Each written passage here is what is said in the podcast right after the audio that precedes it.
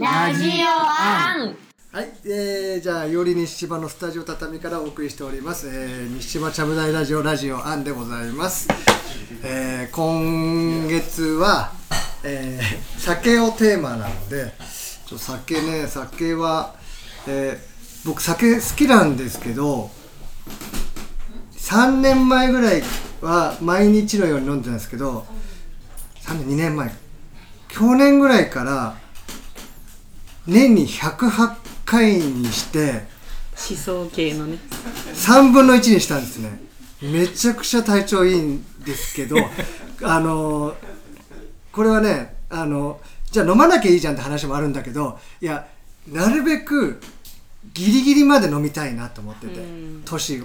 でギリギリまで飲む体も壊さずに飲むとはどこかなと思って108回にしました。関作です。よろしくお願いします。お願いします。お願いします。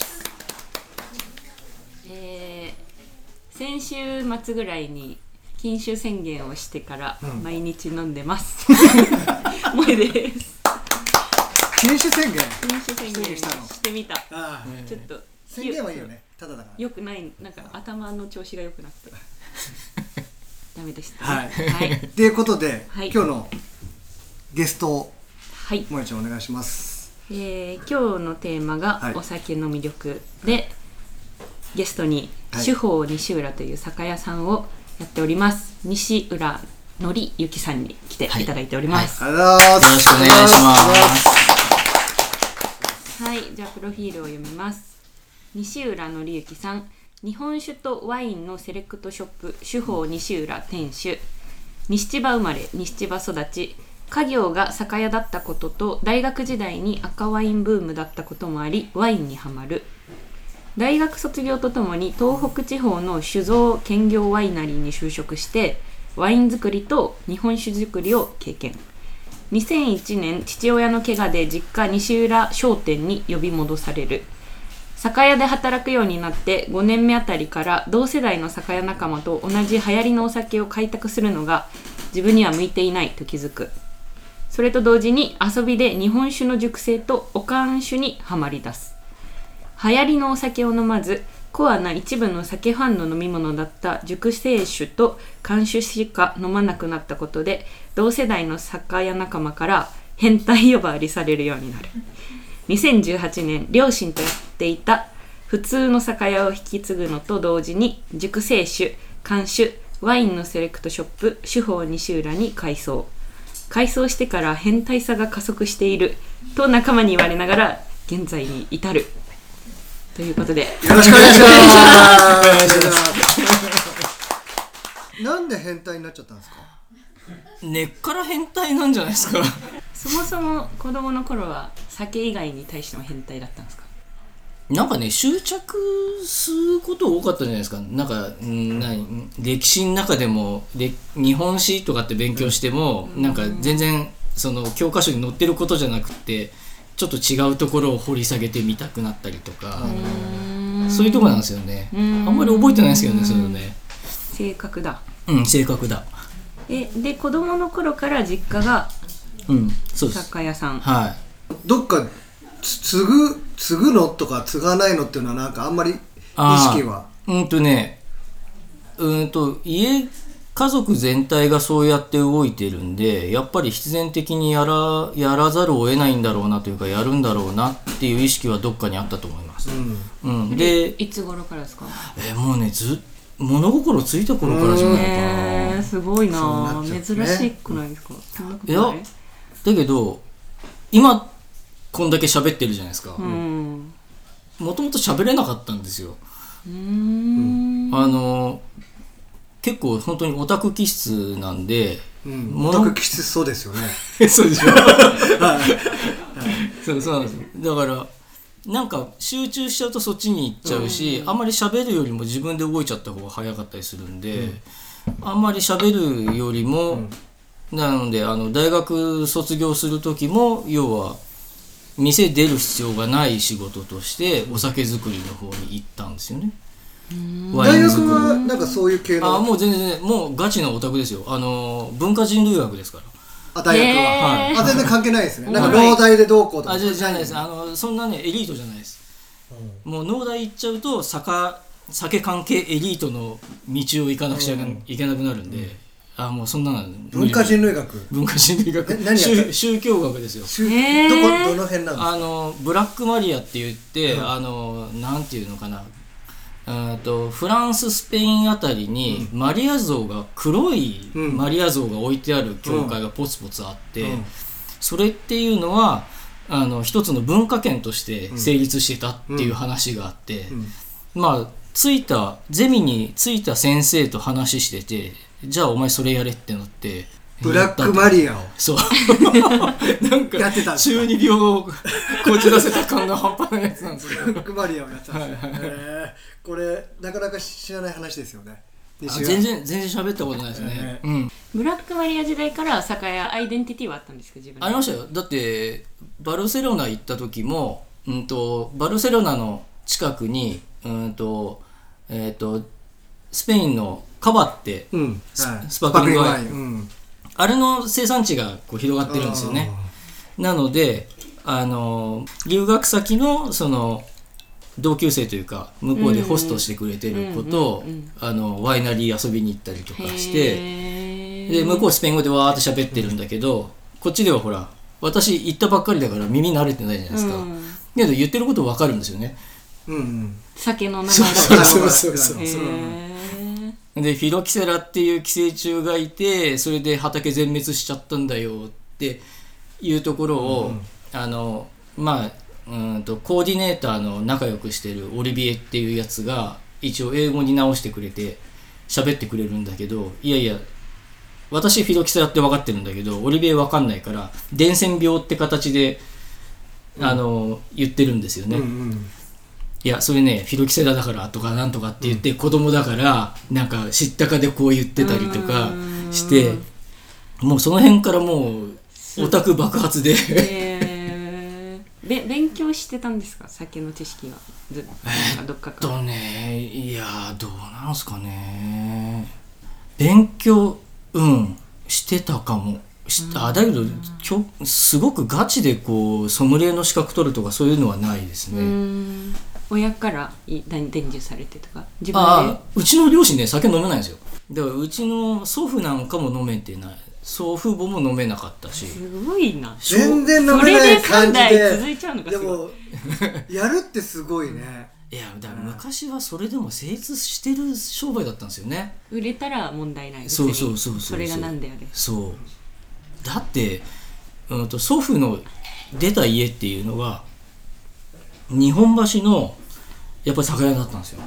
もう代々酒屋なのうち。へえで次男坊であのーなんていうのかな。うんと祖父の兄が一応本家を継いだんですけど、あんまりやっぱりお酒っていう商売をあんまり好きじゃなかったらしくて弟の祖父の方がなんかすごいその商売として親からこう仕込まれて可愛がられてたっていうのがあってうんとあれどこだっけ？大塚豊島区、うん、になんか大きい店を出してもらってそれで分家として分店として開いたっていう写真は見たんですよ、すんごいでかい酒屋で今じゃ考えられない。うん。すごいな。儲かってたんだな。昔はね。今は違うんですか？今はもう大赤も赤ですよ。酒ちょっとそこら辺後で掘りたいですね。なんか お酒の経済周り。ああ経済周り厳しい話ですねじゃあ西浦さん生い立ち回りに 生い立ち回り。生い立ち回り。でで卒業大学卒業後は、どすぐそうそうそう。さそうです。さあのもう店やらなくちゃいけないんだって自暴自棄時期でもないけど、ん。なんかもう先が見えてるじゃないですか、うんうんだからいいや卒業したら店やるんだからうん。うん何にも就職活動とかしなくていいよねって言ってうん。遊び歩いてたんですよね、うん。遊びまくってプラモデル作って、プラモデル。ガンプラとか 作ったりとか。え大学卒業後ですよねあ卒業後じゃないですよ。卒業その就職活動の時ね。うん、あもう二十歳過ぎて二十歳過ぎてそうそうそうそう。あ二十歳過ぎてガンプラ作ってたんです。そうそうそうもうそれは子供の頃からガンプラは作り続けてるんで、うん。うん、あの同世代だからさもう小学校の話かなと思ったら大学卒業してもそうそうそう。ガンプ大ラ作って学でもガンプラ作ってた、うん。そうそうそう、ん。でやってたらなんかあのうちによく来る酒蔵のおじさんが「うち来いよ」っては言ってくれて、どこだったんですか？あそれね東北地方のあのもうね会社が今なくなってしまってあのちょっと言ってもで言ったところで業界の人からすると「えー、お前そんなとこいたの?」みたいなレベルのちょっとしょっぱいとこだったんですけど。へでなんつうのかなあの反面教師でえうん。大学卒業する時っておいしんぼとかでうん。あの新亀とか純米酒的ないいお酒っていうんですかね、あの華やかじゃない一方で、なんかすごい正統派なお酒を作る蔵っていうのが注目されてる時期だったんで、あのそういうところの方が理想的に考えててで反面教師でこっちですごくなんかどうしようもないって言い方も悪いけどなんだよこの酒蔵って思いながら働いてて。うんあんまり働いてる時もそういう感じだったんですか？そうそうそう。ただお酒作るとかワイン作るとかっての好きなので、まあ働ける働けるっていうかいいじゃないですか。ものづくり好きだから、ワイン作れる最高って言って働いてたんですけど、並行して周りのワイナリーさんの方たちとは仲良くしてたんでちょっと話したりとか、まあそっちの方面で実際働いてるところとは別のところで実績じゃないけどなんか次につながることできたらいいなみたいな感じで働いてたんですよね。そしたらそのうち父親が膝怪我したんで暮れですよ。これだ。そう。まだそう師走。あのー今となってはねあんまりなくなりましたけどお歳暮。あお歳暮でめちゃめちゃ忙しくて。当時は。はい。20年ぐらい前は、そうです、うん。まだまだそういう時代ですもんね。そうそうそうそうほんでほら酒蔵って一番忙しい時期なのに、作業の段階を踏まなかったから転んだんですよ。うんうんで半月板割っちゃってそうそれで動けないって言うから、帰ってこいって言われて、いやいやいやいや ね、会社忙しいのに帰ってこれないじゃんって言ったんだけどうちの父親とその会社の上役の方がすごい通過で仲いい人だったから、結局ちょっとお前行ってこいと。会社からのメール。そうそう。言われて帰ってきたら帰って仕事してで年明けてん会社帰るじゃないですか。そしたら直属の上司から「お前にもう仕事任せないから」って言われちゃったんですよ、ね。すごいなそれも。それでさっきの会社ですか？そうさっきの会社。ああ、うんそう。でああもうそこの時点でもう全部先がなくなったんで、んでもう生殺しというかななんていうんですか飼い殺しか、飼い殺しでもう本当になんか製品ラベル貼ったりとかそういうパートさんがやる仕事しかやらせてもらえなくなったんで、ああじゃあやめようかなと思ってやめてこっち帰ってきたんですよね。それ何歳くらいですか？いつだ？2720年前です。へえそこの会社何年働いてたんですか？3年4年3 3年。年3年。でって帰ってきたうん、でその時うんと同世代の酒屋さんが結構いてうん。でなんつうのかな。まああのほら穴川に佐世酒店さんってあるじゃないですか、ありますね、彼が私の一つとか二つ下なんですよ。はい。へえ彼はもう農大でのサラブレッドで、タブレットうん。酒屋そうサラブレッド酒屋で、であのーん彼の上下が本当に流行りのお酒を作ってる人たちなんでであれじゃないですか。そういうことこう付き合ってるとどうしてもねそういう流行りのお酒を置かなくちゃいけないってわけじゃないけど追わなきゃっていう感じになるんですよね。だけどやってるうちにあなんかスタンスが違うことをやってるんだなって思い始めて。でもうその時点でお酒美味しくないんですよ彼らが作ってるお酒が。はや流行り 流行りのお酒が。第一主義だと。そう。あだダメだなこれ。と思って、でその一方でまあだけどね4うんとお客さんたちが求めるお酒ってやっぱり流行りのお酒だからうんとそれをある程度私の好みと流行りのお酒のこうクロスポイントみたいなお酒を探すわけですよね。うんうんで探す一方で地方の酒屋さん面白い酒屋さん紹介してもらってちょっとあの話させてくださいって言った時にうんといわき福島のいわきの酒屋さんなんですけど新聞全部ですよ。仕入れたお酒全部新聞紙にくるんで独自のラベルをつけて並べてる酒屋さんがあって。新聞紙に貼ると。そうそうそうそうラベルを。はい。あのこうあるじゃないですか、これの他にですよ。うん。自分で手書きのラベルを。中が何かわかんない。そうそうそうそうそうそう。いうことですうで貼って並べてるんですよ。うん。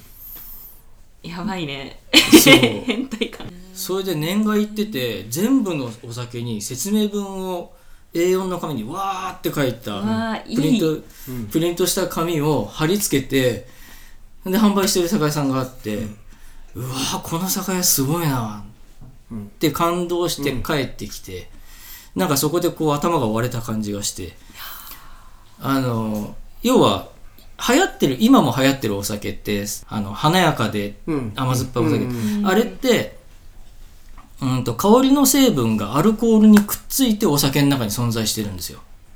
うん。華やかな香りの成分っていうのが、うん。で口開けるとアルコールって蒸発するっていうじゃないですか、うん。要はアルコールが蒸発するとそれとともにアルコールにくっついてる香りの成分も抜けちゃうから、あの今流行ってるお酒ってみんな口開けたら用意どんで飲みきんなくちゃいけないんですよ。あのほら1日2日で飲みきんなきゃいけないんでしょとかっていうところにそれつながるんですけど、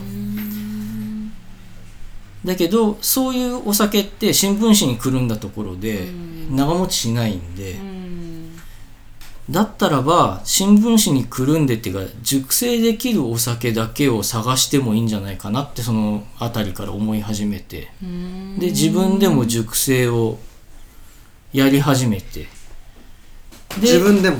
そうそうそうそう。西浦さんが？私が実験で。買って美味しかったお酒をのお同じ方向性のお酒が取り扱いであるわけじゃないですか。うん。あじゃあこれも熟成できるなって言って仕入れた中の一部を新聞紙にくるんで置いといたりとかしてそんな人いなそうですね。いないでしょ？いないですよいないですよ。ね。いないですね。買ったや仕入れたやつを新聞紙くるんではい置いとくんですね。そうそうです。はだだけどそれって日本酒業界からすると何やってんだってなるんですけど、ワイン業界からしたらほらワインセラーって言ってうんうん寝かせていうん販売したり、うん。レストランなんかもワインセラーで寝かせてこうワインリスト載せるんですよね、それカビストって言うんですけど、それ日本酒でやってもいいじゃん。うん。って思ってて、けど父親が店やってて一応手伝いの身というかね、主導権は向こうにあるから、う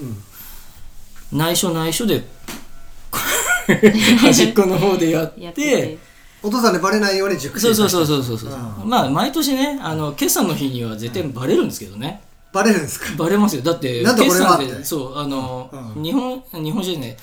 お酒業界って報告書って言って税務署に必ず毎年何リッター売りました何リッター仕入れましたって出さなくちゃいけないんで、なんだこの在庫数はってなるわけですよ、なるほど。うん、けどままあまあいこいじゃない。れこれなんだって言われて。そうそうそう。言われて。ななんて言うんですか？いやいやあいいじゃん。あのどっちにしろ他にもこうやっていっぱい残ってんだから、うんまあね。まあそうそうねそう。そう残ってる。ゴニョゴニョってごまかして、言い方悪いですけどあんまりほら商品としか見てないんで、うん。あんまりその辺よく分かってないですよね、うん。まあ数さえちゃんとそうそうそうそうそう、まあまあまあちゃんと、あの血源なくというか、それがなければいいって考えなんで、ん。でそのままやってた、でうんと徐々に徐々にこう店手伝い始めてねその流行りのお酒揃えてる酒屋と一緒に遊ぶというか一緒に酒蔵行ったりとか田植え稲刈り行ったりとかやってるんだけど、なんか一方でチャラチャラチャラチャラやってるというかなんかキャッキャキャッキャやってるんですよ。そのキャッキャがついていけないし、ね。いろんな。中二病としてはねそうそう。キラキラしてるのね。そう。イラッとしますよね。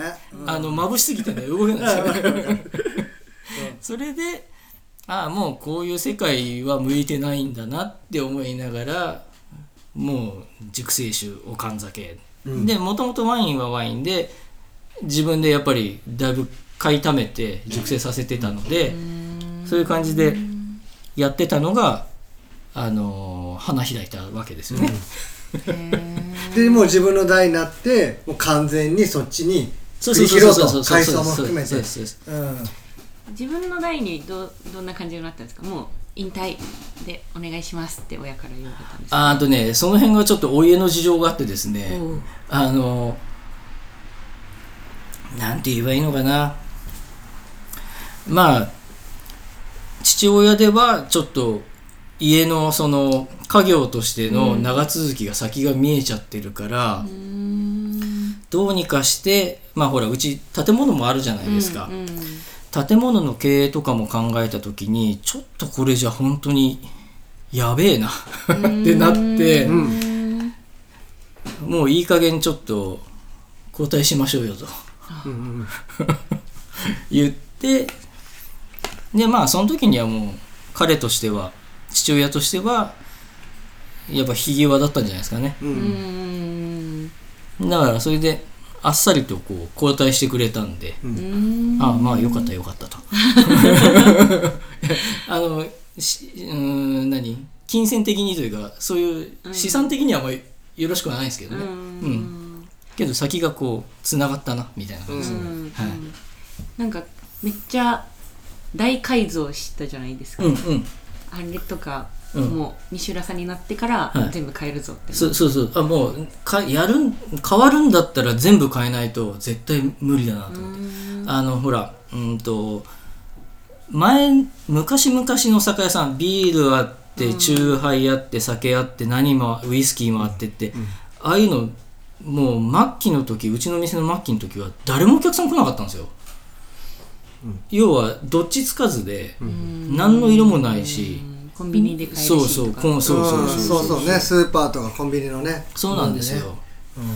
ほんでほら私が好きで集めてるものでもないし、言ってしまえば、そんなんで気持ちが入らないんで、販売してても面白くないんですよね。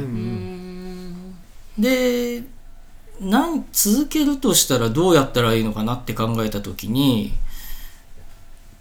なんていうのかな私一人でやるっていう店をやるっていうのが大前提だったのでだったらばじゃあ私が得意な分野だけに絞っちゃった方が、なんかやりきった感というかやってる感があるな、みたいな のがあったんでじゃあもうこうしましょうと。で前段階としてうんと十数年前なんですけどあるソムリエさんと話した時にこれからの時代のレストランとか酒屋ってていうのはそのみんなが欲しがるお酒を置いてるんじゃなくってうんとその店の特色が見えるセレクションっていうのがないと絶対生き残れないっていうのを聞いててでなおかつ誰だか忘れたんですけどあの個人店の酒屋っていうのはあくまでもセレクトショップだから、うん。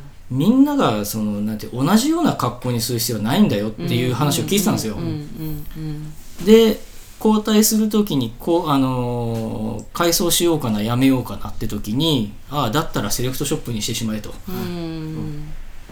そうそう。それでもういあの今まで溜め込んでたお酒とワインをよしここで売るぞと。熟成でね。そうそうそう。いやーでもいいいいな。なんかいいっすね。コレクター欲が 満たされるしコレクター変態がやるべき仕事っていうかまあでもどの店もそうなるべきだって結構思うもちろうん。ん酒屋だけじゃなくて。そうそう。あのほらね個人でやってるほら、うん雑貨屋さんだったりとか、うんうんうんあのー服屋さんなんかは好きなブランドの好きな服だけ集めてうん販売しててお客さんついてくるじゃないですか、うんだけど酒屋って不思議なもんで酒屋っていう言葉がついてるとどうしてもあそこに行けば自分たちが思ってるお酒があるって思ってる人が圧倒的に多いんですよ。なるほど。うん、いろんなジャンルの酒がそうそうそう。何かは手に入る。う。んで昔のコンビニなんですよねだからね要は。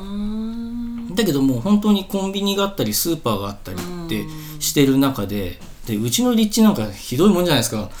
ね。ね周りにスーパーあるしコンビニあるしで取るとこないから。うんだったらその辺でそういうところで売ってるものを置いててもしょうがないから、うん。実際に先代から交代して客層とか変わりました？あ変わりましたよやっぱり。全然全然。もうそれこそ面白いことに年々増えてるのが遠方からのええ。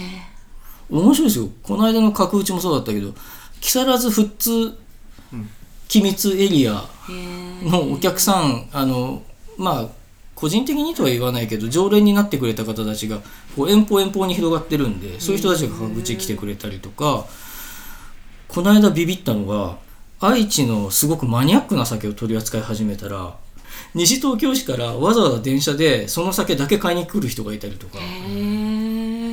東京で売ってないん売ですか？ってないんですよ千葉にしか売ってないんですか？すごいですね。ちだって東京めちゃくちゃそう何でも売ってそうじゃないですか。ああるんですよね。あると思うじゃないですか、うん。なないですか。いないんですって。うわーすげえ。すごい。それはすごいわ。ちょっと胸熱になって。胸熱ですな そう。でね、あのーよくよく考えたらその酒蔵含めてうちの銘柄って東日本で3軒とか4軒しかやってないとかそんなやつがだいぶ増えてきてるんで、本当になんかセレクションとしてもううちの色っていうのが出てきてる。ええっていうこのが。れから来そうですな。こえ。れからちょっとやばいような感じがしますね。なんかね。ね海外だな。海外から来るな。これはお客さんもお酒もねあ、ね。面白いですよ。それこそ千葉大の卒業生の子なんですけど、上海出身の子がいて、うーん。まだこんな状況じゃなかった時やっぱり45年前か。うんうん。上海中国が超景気いい時にうちのワインの在庫それも90年代のワインとかが山ほどあったんで、うん。それ全部買い取りたいからとか言われて。かっこいい。いやだけどコンディションわかんないから嫌だよって言って断っちゃったんですけど、そんな感じでいるんですよね、まあそこでね断るのがやっぱり西浦さんいやいやだって、ね。えもう飲み物でコンディションわかんないの怖いじゃないですか。オークションだってちゃんと1本サンプルで開けるんですから。あそうなんですか。そうですよ。あでこういうう味ですよって見てもらってその上でいくらで買いますかって提案するんで。おー。なるほど。そう。ワインのオークションってそんなもんなんですよ。いやーすごい。面白い話ではあるんですが だいぶこういったんで、まあ、じゃあちょっと前半これで終わりにしたいと思います。じゃあ後半に続きます。はい。ありがとうございました。ありがとうございます。ラジオアン